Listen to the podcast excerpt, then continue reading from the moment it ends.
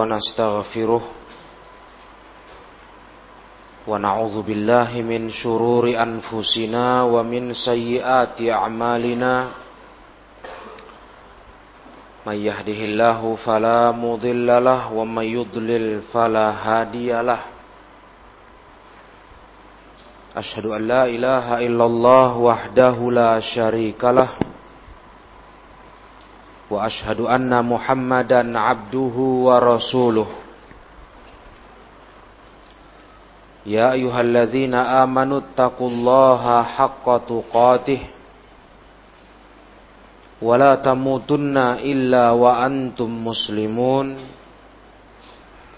يا أيها الناس اتقوا ربكم الذي خلقكم من نفس واحدة وخلق منها زوجها وبث منهما رجالا كثيرا ونساء واتقوا الله الذي تساءلون به والأرحام إن الله كان عليكم رقيبا يا أيها الذين آمنوا اتقوا الله وقولوا قولا سديدا يصلح لكم أعمالكم ويغفر لكم ذنوبكم ومن يطع الله ورسوله فقد فاز فوزا عظيما فإن أصدق الحديث كتاب الله وخير الهدى هدى رسول الله صلى الله عليه وسلم وشر الأمور محدثاتها فإن كل محدثة بدعة وكل بدعة ضلالة wa kulla dhalalatin finnar. Amma ba'd Para jemaah rahimakumullah Kita akan memasuki ayat 111 Untuk kajian malam hari ini Kelanjutan tafsir surah At-Taubah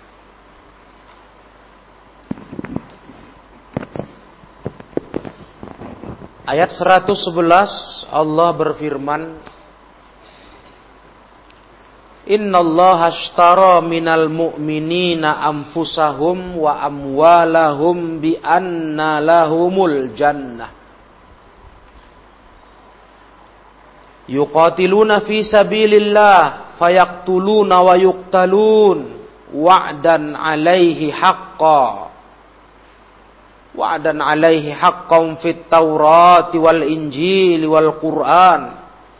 Wa man awfa bi ahdihi minallahi fastabshiru bi bai'ikumul alladhi bay'atum bih wa dhalika huwal fawzul 'azim.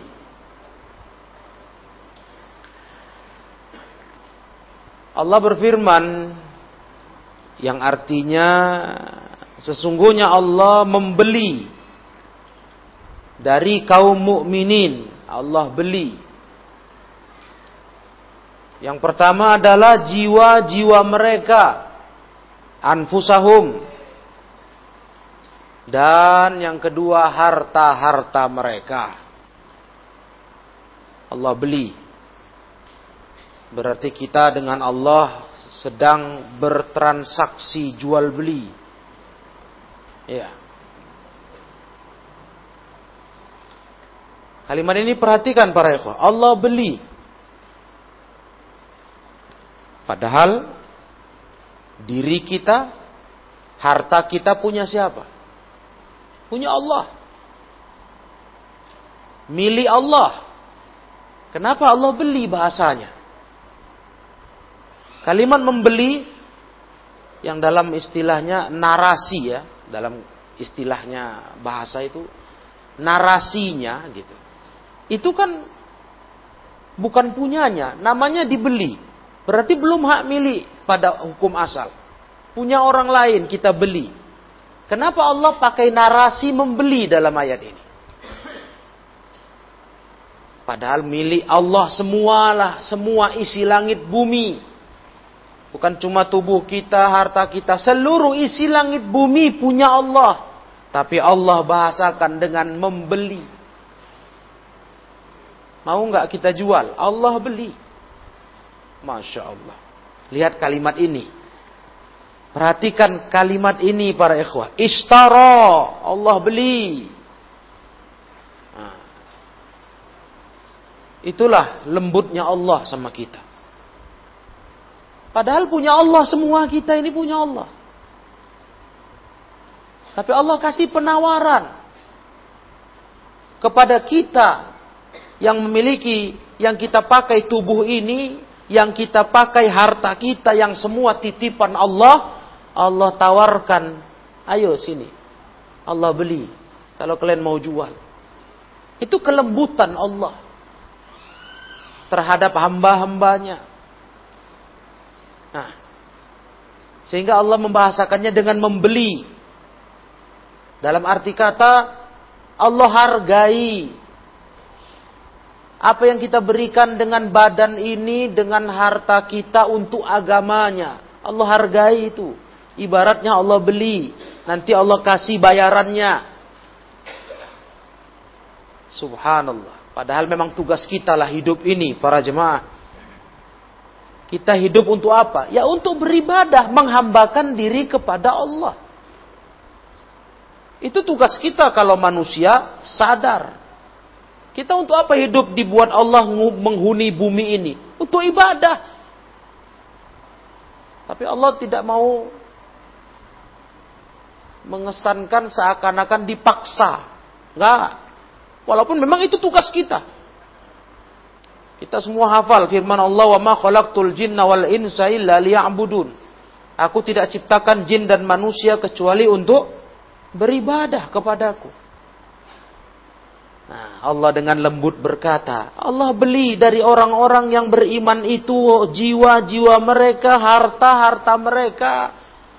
Ketika mereka mengorbankannya untuk agama Allah, yang sebenarnya itu pantas saja kalau di, mau diakui jujur, ya tugas kita untuk itulah hidup. Memang untuk apa? Ya untuk habis-habisan di agama. Badan ini mau dipakai bela agama. Harta mau dipakai untuk agama. Ya itu kewajaran, bukan istimewa itu. Wajar tugas kita itu. Itulah guna kita hidup.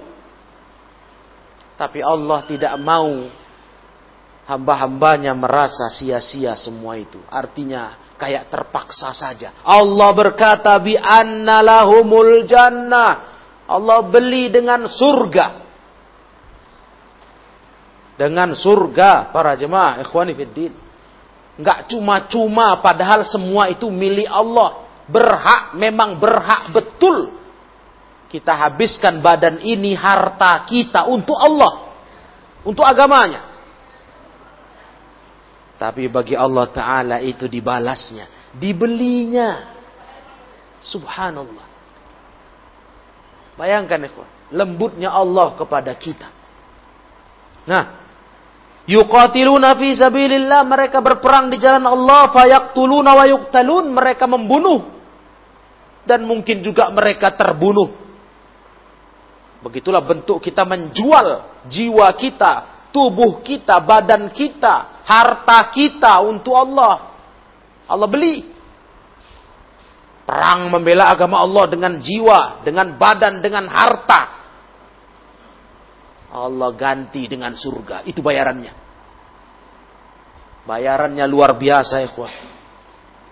Enggak sepadan lah itu kalau dihitung dengan amal kita. Iya, walaupun sampai kita mengorbankan nyawa di medan juang. Apalah cuma tenang-tenang kayak hari ini. Beramal gampang-gampang, aman-aman, ringan-ringan. Andai kata kita mati di medan perang, korban nyawa, korban jiwa, korban harta, masih terlalu murah itu kalau dibayar pakai surga. Betul. Surga itu mahal. Tapi Allah sayang betul sama kita. Dikasihnya bayarannya surga. Bi annalahumul jannah. Dikasih surga bayarannya kalau mau kita menjual jiwa kita, harta kita, membela agama Allah. Bayaran yang tidak setimpal sebenarnya. Terlalu mahal, terlalu mahal harganya. Dikasih Allah nilai jual beli itu. Iya. Luar biasa. Ya. Ibarat barang murah dihargai dengan harga yang tinggi. Wah, tentu beruntung sekali pemilik barang itu. Ya. Barang murah, bayangkan ya, apa yang terjadi? Apa enggak gembira betul pemiliknya? Kalau ada orang punya barang murah meriah, sandal jepit biasa dihargai miliaran rupiah. Misal saja itu. Dan itu nggak sebanding dengan surga sebagai balasan untuk orang beriman. Masih belum apa-apa dengan sandal jepit murah dihargai miliaran rupiah. Itulah sayang Allah sama kita.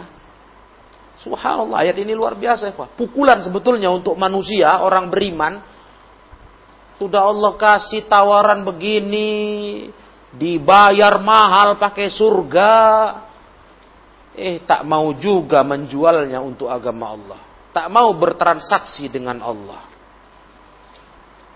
Jangankan untuk seberat perang. Ya, yukotilun, perang. Belum sekarang, belum. Ini cambuk loh ini untuk kita kalau sadar. Belum kita belum dituntut perang oleh Allah, bela agama Allah.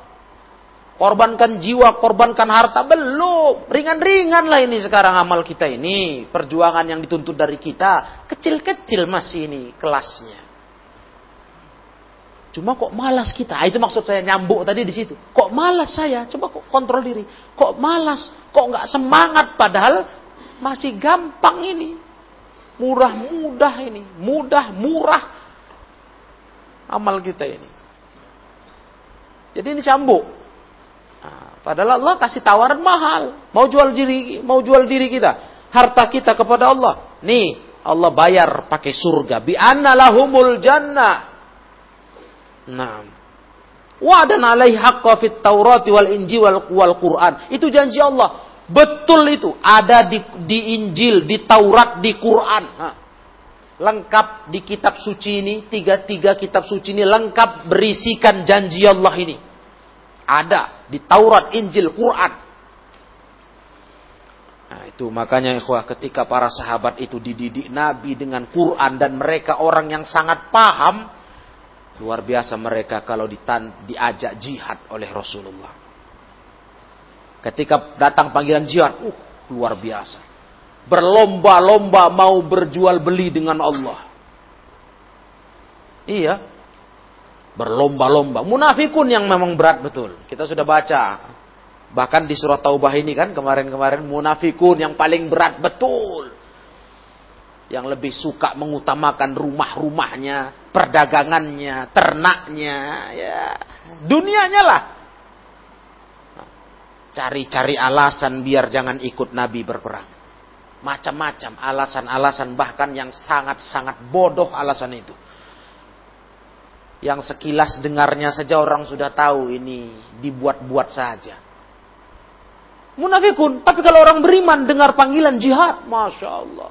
Karena mereka paham ini ayat. Paham mereka. Ini mau jual beli sama Allah. Allah hargai jiwa kita, badan kita, umur kita yang mau kita korbankan dengan perang itu, harta kita dibayar pakai surga, bayaran yang sangat mahal. Mahal sekali para ikhwah. Subhanallah, luar biasa ayat ini. Nah, Wa man awfa bi'ahdihi minallah fastabshiru bi bai'ikumul ladzi bay'atum bi. Siapa menunaikan janjinya dengan Allah taala, maka bergembiralah mereka itu dengan jual beli mereka dengan Allah yang mereka lakukan jual beli itu. Berbahagialah orang-orang itu kata Allah.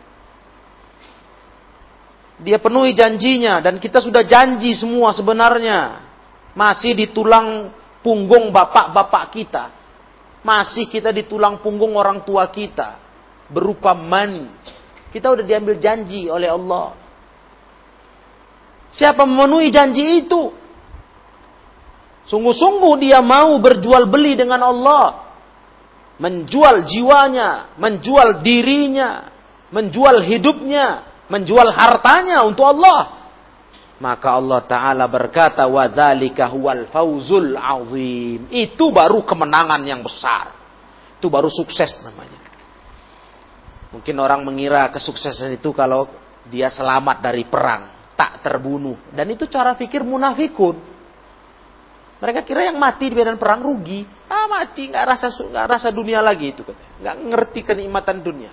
Mereka pikir yang masih hidup masih terus di atas bumi ini itu yang beruntung. Itu kan otak munafikun. Nah, jadi Raiko yang mulia, perhatikanlah ayat 111 ini. Asyik Sa'di menjelaskan tafsirnya. Yukhbiru ta'ala qabran sidqan wa ya'idu wa'dan haqqan bimubaya'atin azimatin wa mu'awadatin jasimah. Allah Ta'ala mengkhabarkan dengan kabar berita yang jujur. Betul ini. Ada yang dusta dari Allah kan nggak ada. Berita yang jujur. Dan Allah menjanjikan dengan janji yang benar. Tentang per, tentang jual beli yang besar ini.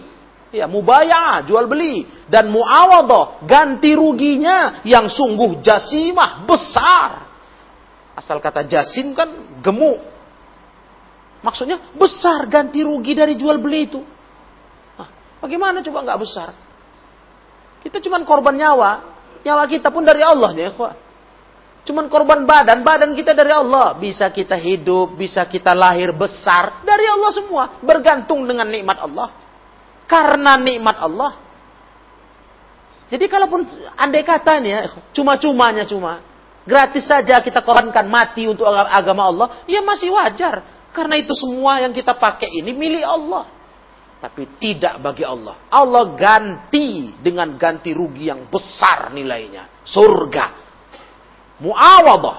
Itu muawadah ganti rugi. Ya, andai kata cuma-cuma lah sudah. Kita berkorban. Terus mati. Besok nggak bisa ngirup udara segar lagi. Harta kita korban sampai bangkrut tumpur. Habis. Masih biasa saja itu. Kalau untuk agama Allah ya. Kenapa? Ya memang punya Allah semua itu. Kita balikkan ke Allah kan wajar. Tapi tidak bagi Allah. Enggak begitu cara hitungnya. Allah hargai. Walaupun itu miliknya, haknya harusnya memang begitu. Nah, bayangkan di mana ada jual beli kayak gini. Ya, istilahnya nggak sebanding menghargai barang mau dibeli itu. Allah itu lakukan kepada hambanya orang beriman. Cuma hambanya banyak nggak sadar diri, Sering kita diminta berkorban dengan waktu, berkorban dengan badan, dengan tenaga, dengan harta yang secuilnya masih. Berat kita. Nah ini cambuk nih kok. Cambuk. Padahal ganti rugi dari Allah nggak ringan, nggak kecil, besar kali. Amal-amal kita yang kita lakukan di dunia ini itu surga balasannya. Padahal surga itu nggak terbelikan nih pak. Andai kata dari bayi kita jadi orang soleh, udah bisa beramal, nggak putus-putus sepanjang hari 24 jam sampai 100 tahun usia. Nggak bisa beli surga kalau mau dibayarkan. Nggak beli itu. Nabi yang bilang itu, bukan kita. La tudkhulul jannatu bi amalin. Hadisnya sudah pernah kita kaji. Tak bisa surga dimasuki dengan amal, tak bisa. Nah, sampai sahabat dengar itu terkejut. Lah, wala anta ya Rasulullah. Kau juga sama ya Rasul. Nggak bisa masuk surga dengan amalmu. Sama. Aku pun juga nggak bisa. Jadi bisanya bagaimana? Illa ayyataghammadani Allah birahmati. Nah itu dia. Bisanya Allah limpahkan aku dengan rahmat kasih sayangnya. Maka kita beramal ikhwah bukan bisa untuk beli surga. Sehingga kita nggak pernah merasa cukup beramal. Karena nggak terbeli. Kalau ngandalkan amal. Maka jangan sok aku udah beramal lama. Aku udah senior. Pensiun lagi. Macam kerjaan aja beramal ini kayaknya. Udah banyak kali rupanya tabungan amal. Andai kata dari umur bayi sampai 100 tahun, 24 jam nggak putus amal. nggak terbeli surga. Ya, kalau disuruh bayar surga. nggak terbeli tiket ke sana. Maka kalau cerita beramal agama, jangan ada kata merasa pensiun. Sudah pensiun, nggak ada. Sampai mati. Untuk apa? Biar apa begitu? Biar dapat surga. Caranya itu. Kita beramal tujuannya bukan bisa beli surga, enggak cari ridho Allah. Istilah kata kita kalau di sesama, cari simpati, perhatian dari Allah. Nengok kita beramal soleh, Allah senang. Sayang, ah, barulah kita dikasihnya surga. Begitunya. Nah, tadi sadar ikhwah, memang betul lah nggak bisa. Orang yang betul mau surga nggak bisa main-main. Dia soalnya nggak pernah dapat kepastian, aku udah di rahmat Allah belum ya? Belum ada kepastian. Walaupun kita beramal banyak. Karena kita nggak tahu amal diterima Allah atau tidak. Jadi bagaimana mau santai-santai? Mau merasa cukup? Mau merasa sudah banyak amal? Nggak bisa. Kita belum ada yang ngasih tahu. Kau sudah menjadi orang di rahmat Allah. Nah, kalau itu udah aman. Dan itu nggak akan pernah kita dapat sampai mati kita. Kita hanya bisa buktikan sudah dirahmati Allah ketika menghadap Allah nanti. Baru tahu kita. Oh Alhamdulillah ketika saya di dunia beramal ternyata Allah sudah merahmati saya. Kalau di dunia mana tahu? Kan begitu. Sekarang kalau nggak dapat rahmat Allah, jangan cerita surga. Walaupun amal menumpuk. Nggak terbeli. Nabi yang bersabda itu. Dan itu kajian berapa belas tahun lah walau bahasa kita. Ketika kita belajar kitab akidah salaf ashabul hadis. Ada bab di situ, bab dibuat Imam Sobuni, la tudkhulul jannatu bi amalin. Dulu kita kaji itu di majelis ini. Hmm, berapa belas tahun lalu. Tamat kitab itu. Iya. Jadi luar biasa ini kan, kalau kita perhatikan. Ke mana kita bawa ke diri kita yang suka sering malas-malas beragama. Mana ceritanya mau surga, mau surga. Tapi diajak Allah jual beli dengan mengorbankan jiwa dan harta, nggak mau. Padahal kelas sekarang ini pengorbanan jiwa harta masih kelas murahnya. Masih kelas gampang. Gampang lah ikhwah. Belum seberat jihad, visabilillah. Belum. Entah kayak mana pula kita kalau diuji nanti datang perintah jihad yang benar-benar jihad. Entahlah. Nah, jadi ini masih gampang. Harusnya kita berjibaku dengan kondisi yang masih mudah beramal hari ini. Betul-betul luar biasa semangat. Ini Allah tawar terus ini, nggak pernah berhenti penawaran ini. Allah tawarkan, Allah mau beli dari orang beriman jiwa dan harta mereka dengan bayaran surga. Terus berlaku. Gak ada putusnya. Gak ada tutupnya pasar jual beli ini. Allah terus tawarkan ini dengan firman ini. Nah. Wa huwa annahu ishtara bi nafsihil karima minal mu'minina anfusahum wa amwalahum fahyal muthman awasil al mubi'ah Allah beli dengan jiwanya yang maha mulia. Allah beli dari orang beriman jiwa-jiwa mereka, harta-harta mereka. Itulah yang dihargai. Yang dihargai dengan harga yang dengan nilai asil ahal mubi'ah. Itulah dia nilai yang di, dibeli Allah. Jiwa, harta. Itu yang mau dibayari Allah. Yang dihargai jiwa dan harta. Ya, jiwa, nyawa. Termasuk segala apa yang terkait dengan tubuh kita itulah tadi tenaga, itu pemaparan ulama di beberapa tulisan begitu. Tenaga, waktu, kesehatan, ini semua di nilai Allah, ditawar Allah. Ayo mau beli, mau jual. Allah tawar itu. Harta benda kita yang memang Allah yang ngasihnya padahal. Tapi Allah tetap ketika kita menyalurkannya untuk Allah, untuk agama Allah, ah Allah tetap bayar itu. Karena Allah udah bilang Allah beli. Jadi Allah bayar. Nah. Bi lahumul jannah ini bayarannya. Allah gant, Allah bayar untuk mereka surga allati fiha ma tashtahihil anfus wa taladzul ayun min anwa'il ladzat wal afrahi wal masarrati wal hurul hisan wal manazilil aniqat. Masya Allah. Jangan cerita lah kalau sudah surga disebut. Surga itu di dalamnya ada semua yang disukai oleh jiwa manusia. Matastahihil anfus. Apa selera kita tersedia. Walaupun seringnya sudah ikhwah. Sering hafal kita istimewanya surga. Tapi kita ulang lagi. Allah bayar pakai surga yang di surga itu semua apa yang diselerakan, disukai jiwa manusia ada. Wataladul ayun dan ada segala yang bikin sedap mata memandang dari kenikmatan jenis-jenis kenikmatan, lazat, afroh kegembiraan, masarot kesenangan, wal hurul hisan bidadari-bidadari yang sangat cantik. Surga tempat itu tempat segala kesenangan abadi. Hmm, makanya tadi saya katakan ya, mahal, surga tuh mahal nilainya itu. Mahal. Kalau dibilang mau dibayar pakai amal, nggak terbayar, nggak terbeli kita. Iya, terlalu mahal. Memang amal kita mungkin banyak lah. Tadi kalau andai kata dari bayi bisa beramal soleh sampai 100 tahun umur. Ya kan banyak itu. Tapi yang mau dibeli nggak sebanding. Nah, nggak bisa lah, nggak cukup lah amal kita untuk beli surga. Tapi Allah bayar pakai itu kalau kita betul-betul serius. Hah, mau berkorban dengan jiwa dan harta, Allah bayar pakai itu. Ini luar biasanya di sini, menyentuh sekali ini sebenarnya. sebenarnya. Narasi itu tadi, Allah bilang Allah beli. Ah, narasinya itu luar biasa itu, kata ulama tafsir. Luar biasa itu. Allah beli bahasanya. Padahal milik Allah juga nya semua. Tapi Allah tetap dengan lembut berkata, Allah beli. Ishtara minal mu'minina. Allah beri, beli dari orang beriman. Nah, wal manazil al aniqat. Di sana tersedia rumah-rumah yang indah, istana-istana di surga itu. Ah, luar biasa lah sudah. Makanya membayangkannya pun nggak sampai otak kita. Ya, bagaimana bisa sampai otak kita? Contoh di dunia nggak ada tempat seindah surga. Di mana tempat di dunia ini ada tanaman, ada buah-buahan, nggak ada cacatnya. Ada makanan, kita makan nggak ada kenyangnya. Nggak ada masalah dengan perut, sehat selalu.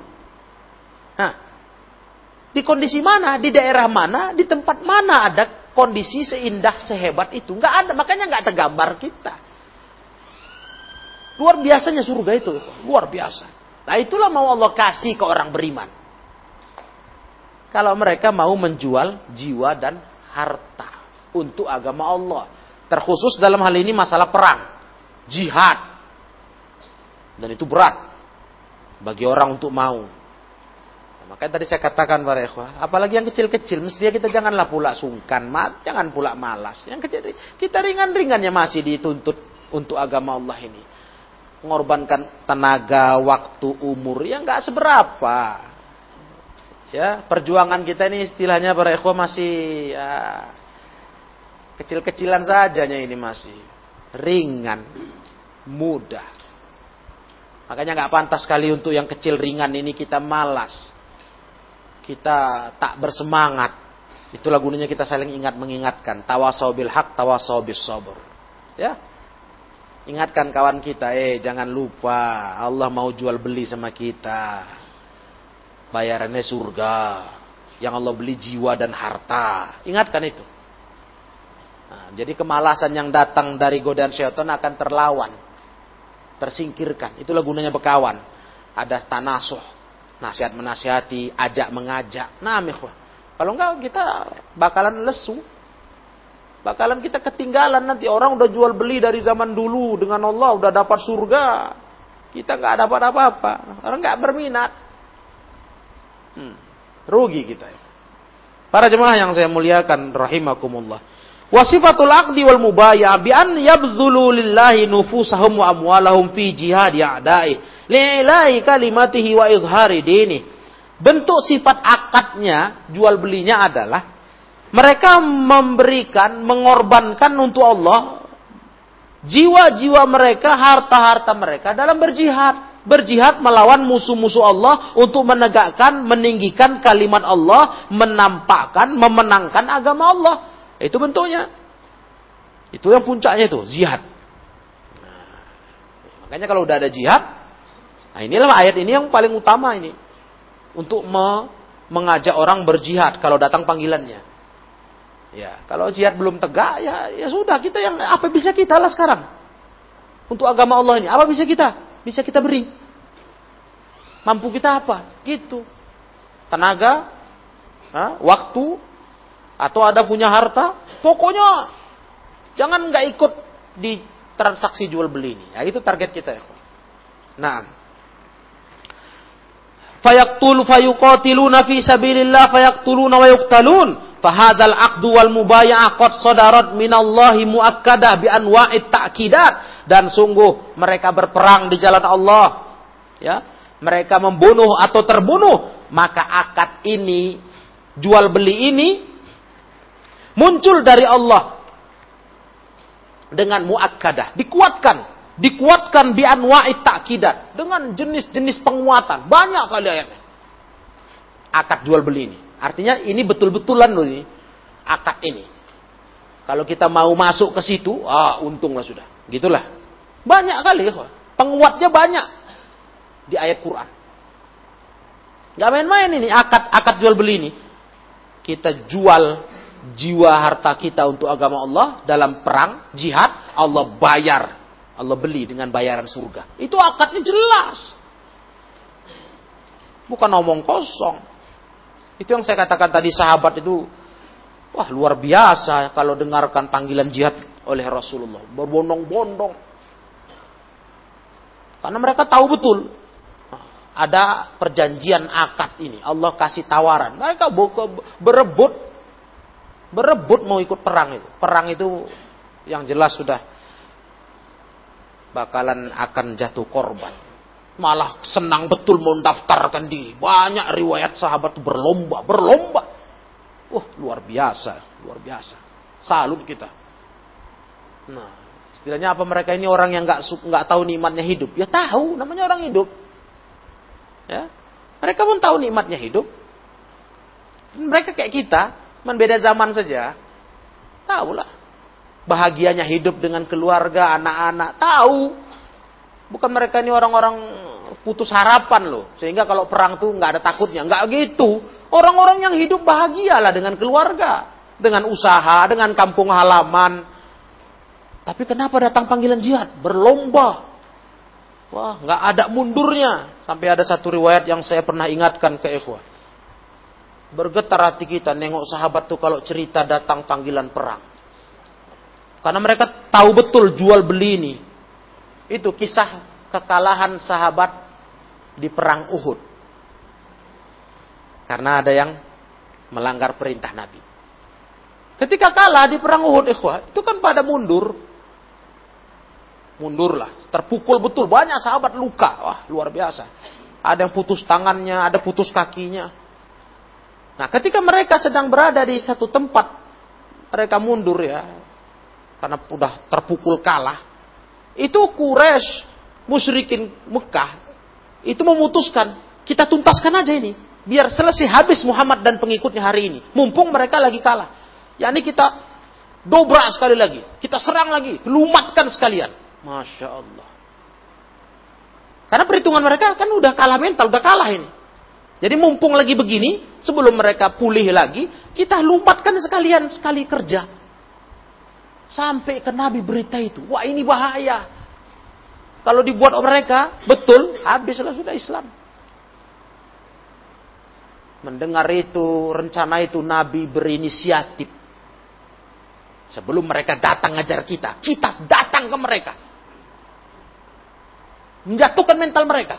Nah, Nabi tawar ke sahabat. Dalam kondisi Nabi tahu sahabat udah pada luka ini, udah pada putus tangan kaki Nabi sampaikan rencana Nabi untuk datang menyongsong mereka ke satu tempat. Di situ kita tunggu mereka. Biar dengar mereka berita. Kita malah mendekat ke mereka. Kata Rasulullah SAW dalam sirah. Boleh pilihlah. Yang mau ikut, ikutlah. Karena Rasul tahu kondisi sahabat sudah pada luka. Apa yang terjadi di situ ikhwah. Yang bikin haru kita. Kata para ulama sirah. Muncul di situ cerita seorang sahabat dengan saudaranya. Yang sudah cacat tubuh, putus sudah. Dengar Nabi bilang begitu, bukan malah ah sudahlah, saya yang termasuk uzur. Nah, ini kan model kita kali ini kalau gitu. Pantang dikit ada aja ada uzur. Ma alhamdulillah ada uzur. Hah. Sahabat enggak? Dia bilang ke saudaranya, "Tolong, papa aku." Ya Rasul, kami ikut. Macam mana dia mau jalan lurus, kaki putus, di papa. Rasulullah sampai terharu nengok itu. Masya Allah. Padahal dikasih izin, yang nggak bisa ikut nggak apa-apa sudah. Rasul tahu kondisi sahabat sudah. Secara mental, secara fisik udah luka-luka. Tapi nengok sahabat cacat, putus kaki ini. Minta dipapah, ikut aku ya Rasul. Tetap berangkat kita. Wah, Masya Allah. Luar biasa. Ini dia ini, motivasinya ayat ini. Tahu mereka mahalnya jual beli itu. Kalaupun mati, kenapa rupanya? Kita yang takut mati kita. Kalau mati rugi aku. Kalau ada sahabat nggak ada. Malah mereka nengok pedang tuh sur kali kata kita. Itu yang bikin musuh-musuh Islam sampai zaman perang lawan Romawi Persia nggak sanggup mereka ngadapin umat Islam. Kenapa? Kaum muslimin tuh nengok senjata nggak ada keder mundurnya. Malah mereka mengejar kilatan pedang. Nabi pernah bilang, al jannatu tahta zilalis suyuf. Surga ada di bawah naungan bayangan pedang. Mereka ngejar surga ke pedang musuh. Macam mana ngadapi orang nekat kayak gini? Jurus apa? Udah ngadapi orang nggak takut mati. Makanya pasukan Romawi sehebat itu Persia tumbang di tangan umat Islam. Baca sejarah itu. Karena mereka punya pandangan yang lain nengok peperangan itu. Bukan cerita mereka perang itu mau harta benda, mau jaya, mau nama. Enggak, mau mati. Macam mana ngadepi orang senekat itu? Gak bisa lah. Makanya kalah, kalah mental semua. Tumbang semua mereka. Musuh-musuh Islam itu. Karena mereka tahu janji jual beli ini. Itulah salutnya kita. Nah, kalau kita baca sejarah itu, bergetar kita. Bisa nangis kita ya, nengok kondisi sahabat-sahabat Nabi yang mulia dalam membela Islam. Nah, Ikhwanifidin yang dimuliakan Allah. Ini semua wa'dan alaih haqqan fit Taurat wal Injil wal Quran. Ini janji Allah ini, sudah jelas. Betul ini. Ada dalam Taurat, dalam Injil, dalam Quran. Allati hiya kutub. Ini semua adalah kitab-kitab yang paling utama allati turiqatil alam wa alaha wa akmaluha wa jaa biha akmalur rusul ulul azmi. Kitab-kitab ini yang telah menggetarkan alam semesta. Turun dari Allah taala ya, yang paling tinggi, paling sempurna dibawa oleh rasul-rasul yang paling sempurna ulul azmi. Ulul azmi kan? Itu kan rasul-rasul yang paling istimewa dari seluruh nabi dan rasul. Nah, wa kulluha ittafaqat ala hadzal wa'di shadiq. Semua para nabi itu sepakat ulul azmi, sepakat akan kebenaran janji Allah ini jual beli ini. Sepakat. Maka di kitab suci ada terus itu janji ini, diulang-ulang terus. Ya, di Quran terakhir, di Taurat Injil ada, Allah yang bilang ada itu. Nah, karena setiap saat ikhwah, setiap generasi nabi dengan pengikutnya ya butuh ini, butuh diangkat mentalnya para pengikut untuk mau berperang membela agama Allah. Nah, nggak bisa tidak. Mereka harus berperang. Maka Allah kasih jaminan, ini perang adalah bentuk mubaya'ah, jual beli, muawadah, ganti rugi. Ayo mau kalian nggak? Jiwa kalian, harta kalian itu dihargai pakai surga, dibayari pakai surga sama Allah. Mau nggak? Gitu. Jadi para nabi-nabi pun semua sepakat kebenaran janji ini. Wa man awfa bi'ahdihi minallah fastabshiru ayyuhal mu'minuna alqa'imuna wa'adakumullah wa'adakum bima wa'adakumullah bi bai'ikumul ladzi bay'atum bi ay litafrahu bidzalik wa liyubashshiru ba'dukum ba'dha wa yahussu ba'dukum ba'dha Siapa menunaikan janjinya terhadap Allah Maha, maka bahagialah dia wahai orang beriman yang menegakkan atas apa yang Allah janjikan untuk dia, untuk kalian. Bahagialah kalian. Kalian dapat janji Allah itu karena kalian memenuhi perintah Allah. Janji kalian sama Allah kalian penuhi, Allah bayar janjinya. Allah ganti semua itu, ya. Dengan janji dengan jual beli kalian yang kalian jual beli dengan Allah taala, Allah penuhi itu. Yang tidak lain itu semua adalah litafrahu bidzalik, biar kalian gembira. Ini enggak cerita kosong saja, betulan ini. Biar kalian gembira, eh? kemudian agar yubashir ba'dukum ba'do, sebagian kalian mengabari kabar gembira ini ke yang lain, sebarkan.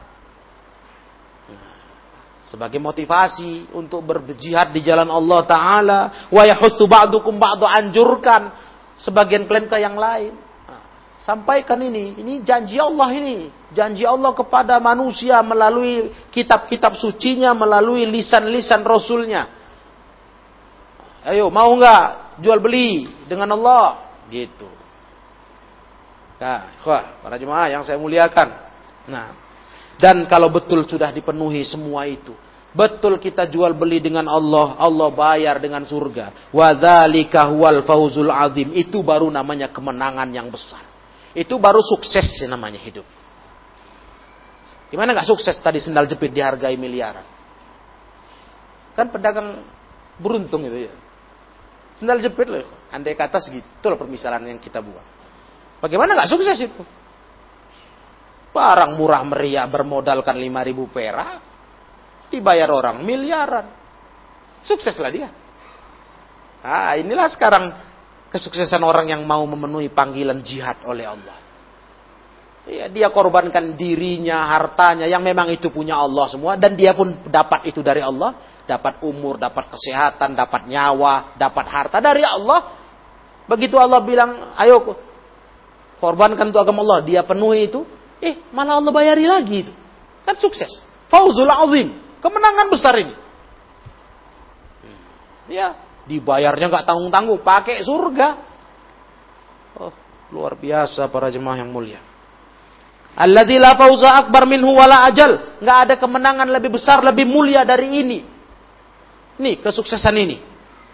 Li'annahu yatadamman as-sa'adatal abadiyah wan na'imal muqim war ridha minallah alladzi wa akbaru min na'imil jannat. Yang mana ini terkandung padanya kebahagiaan yang abadi kalau betul berhasil mencapai kemenangan seperti ini. Yang akan mendapatkan kenikmatan yang terus menerus dan ridho dari Allah. Yang mana ridho dari Allah ini yang paling besar nilainya bahkan dibanding kenikmatan surga. Ya malah dengan ridho itulah kita bisa dapat surga. Jadi nikmat betul kalau berhasil mencapai ridho Allah. Sehingga kita pernah ber berucap memang tujuan hidup ini adalah bagaimana Allah sayang ke kita apa yang bisa bikin Allah ridho buat Intinya itu aja gerakan hidup ini. Aktivitas kita standarnya cocok nggak dengan mau Allah dan ridho Allah. Cocok, buat. Nggak cocok, mundur. Selesai. Karena itu nikmat terbesar kalau udah dapat. Oh, kalau udah dapat itu, ah selesai lah sudah Surga yang mahal itu pun dikasih Allah. Ah. Panglima perang yang tobat waktu perang dengan Rasul di tengah berkecamuk perang dia masuk Islam. Hmm. Ridho Allah kan nengok hambanya masuk Islam. Iyalah, jelas Allah ridho. Walaupun belum pernah keningnya sekalipun sujud untuk Allah. Belum pernah. Begitu masuk Islam, masuk lagi ke gelanggang pertempuran, dia berada di barisan kaum muslimin, dia perangi, dia bunuh pasukannya. Setelah dia muslim, terus dia mati. Mendengar kabar dia meninggal dunia, Rasul katakan, dia di surga. Kening sekalipun sujud belum pernah untuk Allah. Tapi kalau udah Allah senang, mana cerita? Ah, lokasi surga. Tuh lihat tanda surga nggak dibayar dengan amalan. Kalau cerita amalan apa? Amal orang ini baru masuk Islam. Belum pernah beramal satupun kecuali baru masuk Islam. Itulah amalan baru dia. Masuk Islam. Dan itu menjadikan pengampunan atas dosa-dosanya. Dan Allah pun ridho melihat kesadaran dia. Allah bayar dengan surga. Wah luar biasa para jemaah yang mulia. Nah, Wa idza aradta an ta'rifa miqdaras safqah. Kalau kau mau tahu kata Syekh, bagaimana ukuran daripada uh, transaksi ini? Mau tahu ukurannya kan? Mau terbayangkan? Mau bayangkannya? Begini kata beliau. Fanzur ila ilal mustari manhu. Nah, biar tahu kita nilai transaksi ini. Pertama tengok si pembeli. Siapa pembelinya? Man huwa siapa? Allah. Allah. Bayangkan ikhwah pembelinya Allah. Al-mustari wa huwa Allah jalla jalaluh. Gimana nggak hebat transaksi ini? Si pembelinya Allah tabaraka wa taala yang maha mulia. Itulah pembelinya. Nah. Kemudian wa ila taman wa ila taman al-mabzul fiha wa huwa nafs wal mal alladhi wa ahabbul asya' insan dan tengok pula harga yang yang mau yang mau dijualkan, mabzul. yakni barangnya yang yang dihargai, mau dihargai, yang dia jualkan. Nah, siapa yang mau dijualkan dalam transaksi ini? Yang mau dijualkan itu adalah jiwa, harta. Yang kedua itu adalah perkara yang paling dicintai manusia. Ya kan? Kalau untuk ukuran diri kita lah, penilaian kita. Apa yang paling kita cintai? Ya nyawa, satu lagi harta nyawa harta. Nah, itu barangnya yang mau kita jual belikan. Pembelinya Allah. Lihat transaksi ini hebatnya.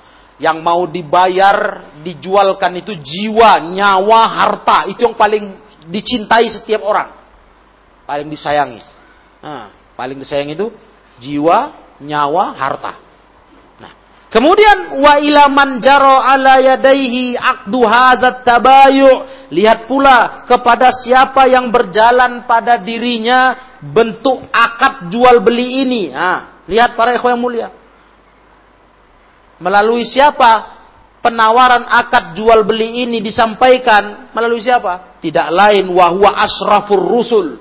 Melalui semulia-mulia utusan Allah Nabi Muhammad sallallahu alaihi wasallam. Untuk ayat ini ya, Quran. Coba lihat ikhwah. Jadi transaksi ini, pembelinya Allah, barang mau dijual belikan adalah jiwa dan harta yang paling disukai manusia. Yang mau ngurus transaksinya, menawarkan transaksi ini, Rasulullah. Rasul paling mulia. Hmm, yang menawarkan transaksi ini. Dengan turunnya firman surah atau ayat 111. Nah, Kemudian wa bi ayyi kitabin ruqim wa hiya kutubullah al-kibar al-munazzalah ala afdalil khalqi. Dan di kitab mana perjanjian jual beli ini dicantumkan? Di mana? Tidak lain di kitab-kitab Allah yang besar yang diturunkan kepada se seutama-utama makhluk. Ya, ulul azmi kan rasul yang paling utama. Terkhusus Rasulullah Quran turun ke Rasulullah. Dicantumkan di mana transaksi ini? Hah? Di mana ya, Di kitab yang paling mulia. Kitab suci. Wah. Gimana gak main-main ini? Perjanjiannya ini luar biasa ini. Kita saja kok udah tenang kali rasanya kalau ada transaksi jual beli, udah di tangan masuk catatan notaris ya kan. Aman sudah. Yakin kali sudah nggak akan mungkin ada bisa dirusak lagi transaksi itu. Karena dinotariskan istilah kita. Alah, itu baru kelas dinotariskan aja udah bahagia kali. Yakin kali. Yang dijual belikan pun murah-murah. Ganti ruginya pun biasa saja. Tapi udah tenang kali. Udah dinotariskan. Kan gitu. Nggak hanya kuitansi aja. Udah dinotariskan. Kan hebat kali itu. Lah ini kurang apa? Ini tercatat. Tercatat ini transaksi jual belinya di kitab suci. Kurang apa lagi yakinnya maunya umat Islam ini? Nah, gitulah istilahnya. Penyampainya Rasul yang paling mulia dan para Rasul sebelumnya di kitab suci yang lainnya. Nah, yang mau dijual belikan jiwa dan harta, barang paling mahal, paling dicinta manusia, pembelinya Allah. Bayarannya surga. Hmm, mestinya nggak ada lagi cerita ragu kita, nggak ada lagi. Walaupun belum datang. Belum datang kita tegaskan masa jihad untuk berperang membela agama Allah belum tiba, betul. Belum ada waktunya. Tapi jihad selain jihad dengan jiwa dan harta, dalam arti jihad senjata, itu nggak menutup kita untuk berjihad di tingkat lain. Nah, karena banyak bentuk jihad, kata Imam Ibnul Qayyim. Yang paling tinggi memang udah jihad dengan senjata, mengorbankan jiwa, nyawa, dan harta. Tapi di bawah itu banyak jihad. Ya kita berbuat mana yang bisa dulu lah. Enggak hanya sibuk jihad ini mau perang ke perang sama siapa? Ya, kan ada orang begitu dilarikannya, dibelokkannya kajian yang begini ini. Ayo kita kalau gitu kumandangkan jihad. Biar bisa kita bertransaksi dengan surah Taubah ini. Mau perang sama siapa? Siapa mau diperangi? Kok? Itu nggak ajaran ahlu sunnah. Nah, belum masanya perang, belum saatnya, belum kondisinya, dipaksakan ada perang. Akhirnya terjadi apa? Kerusakan. Ya, pengerusakan. Nah, mengacau keamanan, menzolimi manusia, teror. Nah, itu orang udah salah jalan itu. Salah kaprah memandang kalimat jihad. Jadi jihad ini tetap adalah sebuah amalan paling istimewa dalam Islam. Darwatu sanamil Islam, puncak tertinggi agama Islam itu adalah jihad fisabilillah. Yang tak boleh seorang pun kita membantahnya, apalagi alergi dengan kata jihad, takut, wah ngeri. Enggak, itu punya aturan ikhwah. Punya aturan yang lengkap. Jadi nggak usah takut dengan kajian jihad. Salah. Jihad ini nggak mungkin ditutup pintunya, nggak mungkin ditiadakan, nggak bisa. Itu amalan Islam yang baku. Tapi tidak boleh pula ditegakkan tanpa aturan-aturan syar'i. Syarat-syaratnya ada. Sekarang ini nggak ada terpenuhi syarat itu untuk jihad membunuh, menumpahkan darah orang lain nggak ada, nggak ada, belum masanya. Iya, belum masanya. Dan ini sudah alhamdulillah sudah sering kita kaji, kita ulang-ulang. Ya, bantahan kita ahli sunnah. Ya, orang-orang yang kembali kepada dakwah salafus saleh terhadap orang-orang khawarij. Para khawarij, ya, kelompoknya teroris dengan segala perbuatan teror mereka, nah, kita udah bantah, meluruskan pandangan terhadap jihad visabilillah. Nah, nah begitulah ma'asyiral ikhwah kaum muslimin yang dimuliakan Allah tabaraka wa taala. Adapun ayat 112-nya Allah sebutkan sifat-sifat daripada orang-orang yang mau jual beli itu ada sifatnya. Saya baca saja dulu ayatnya tapi tafsirnya kita baca kajian yang akan datang. Kata Allah apa? At-taibunal abidunal hamidunas saihunar raqi'unas sajidunal amiruna bil ma'ruf wan 'anil munkar wal hafizuna li hududillah wa basyiril mu'minin. Itu sifatnya. Ada karakter, karakternya. Jadi kalaupun ada panggilan jihad kok orang Islam nggak mau nyambut jual beli dengan Allah ini? Ah, mungkin nggak berkarakter seperti ayat ini, ayat 112. Ada karakternya kok yang nalar dia dengan perjanjian jual beli ini, ajakan nalar, semangat dia. Karena ada karakternya orang yang mau paham ini. Bagaimana orang-orang itu katanya kata Allah, orang-orang yang mau selalu mau tobat, taibun. Ya, lihat Orang yang selalu abidun beribadah kepada Allah. Orang yang saihun. Yang mana mereka itu alhamidun, al-abidun, al-hamidun, as-saihun. Orang yang selalu memuji Allah tabaraka wa ta'ala. Baik senang maupun susah. Dan orang yang saihun, yang selalu berjalan dalam menuntut ilmu. Nah, itu dia. Nanti tafsir-tafsirnya lebih, lebih rinci kita baca nanti. Ada beberapa tafsir masalah sa'ihun. Nah itu dia. Ya, orang yang selalu terus mau nuntut ilmu, bergelut dengan ilmu, warraqi'una sajidun yang selalu ruku sujud. Rajin ibadah sama Allah, yang menyuruh kepada yang ma'ruf, melarang dari yang mungkar, serta menjaga batasan-batasan agama Allah. Orang taat, taat.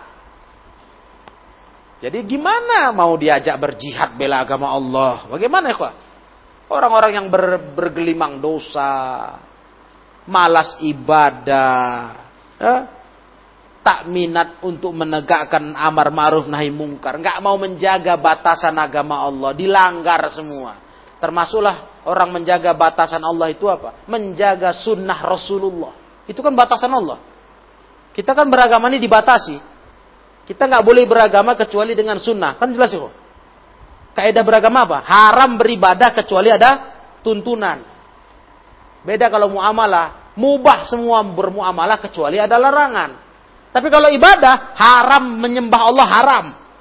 Kecuali ada tuntunan, ada contoh. Orang yang melanggar batasan Allah termasuklah para ahlul bidah. Bagaimana kepada ahlul bidah ini diharapkan untuk menjadi pembela agama?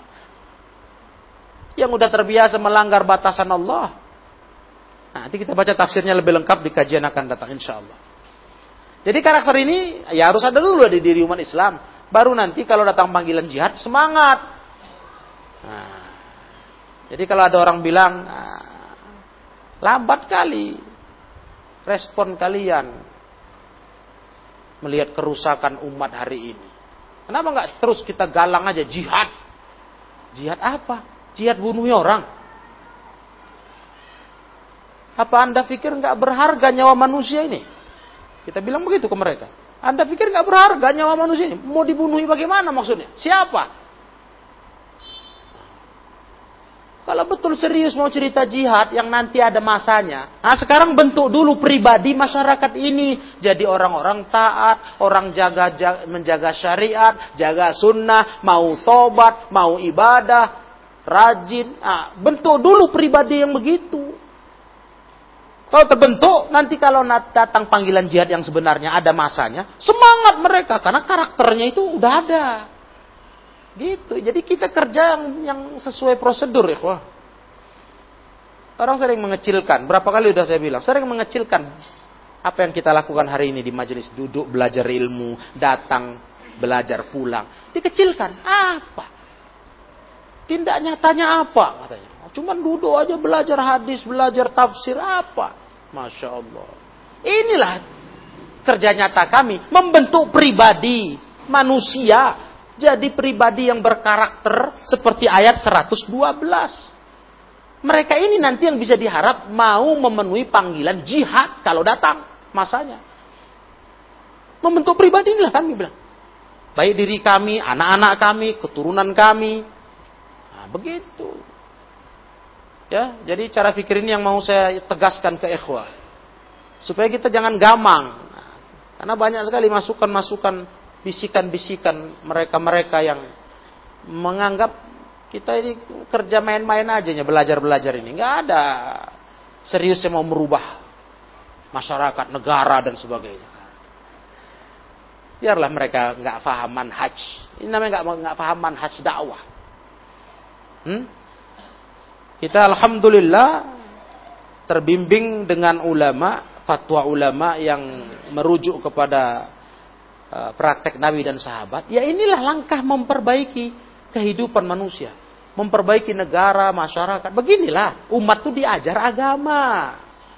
Makanya target pendidikan kita, saya tegaskan kepada wali-wali, target pendidikan kita di Mad ini, menjadikan generasi ini solih. Itu target kita. Macam mana mereka tahu agama, tahu hukum. Mana halal haram, mana boleh tidak. Itulah target kita mendidik anak-anak di mahat ini pesantren kita. Target kita itu nggak target apa-apa nggak. Bagaimana mereka kenal agamanya, tahu ilmu. Hmm, itu target kita itu cuma. Yang perempuan jadi wanita solihah. Bagaimana mereka jadi wanita soleh tahu tugas wanita bagaimana kepada Allah, kepada sesama, nanti bersuami ke suami, nanti punya anak ke anak. Itu nah, perkara hasil ya serahkan ke Allah ya kan? Itu hidayah lagi cerita ceritanya. Oh, ada yang nggak ada udah belajar pun dia nggak jadi soleh. Itu urusan Allah. Itu hidayah. Kita nggak punya kuasa itu, ya. Kuasa kita hanya menyampaikan, mendidik. Dan kita targetnya begitu. Ya. Dan itu yang saya harapkan ada tetap di benak ikhwah-ikhwah dalam masalah pendidikan anak. Target ini yang harus dipasang. Jangan target, nah, sekolah supaya bisa kerja. Oh, jangan. Enggak ini tempatnya. Nabi mendidik para sahabat. Enggaknya berarti semua jadi dai. Enggaknya. Berapa yang Nabi tunjuk dakwah ke Yaman? Perbandingannya enggak, enggak bisa dibandingkan dengan yang sahabat. Ya enggak ada pernah berkegiatan itu. Yang penting jadi manusia bagus semua mereka. Dan lagi pula ikhwah, yang Nabi suruh ke Yaman pun bukan hidup bergantung kepada dakwah. Enggak, enggak dakwah jadi profesi, pekerjaan, mencari penghasilan. Jadi jangan salah kaprah ya ikhwah.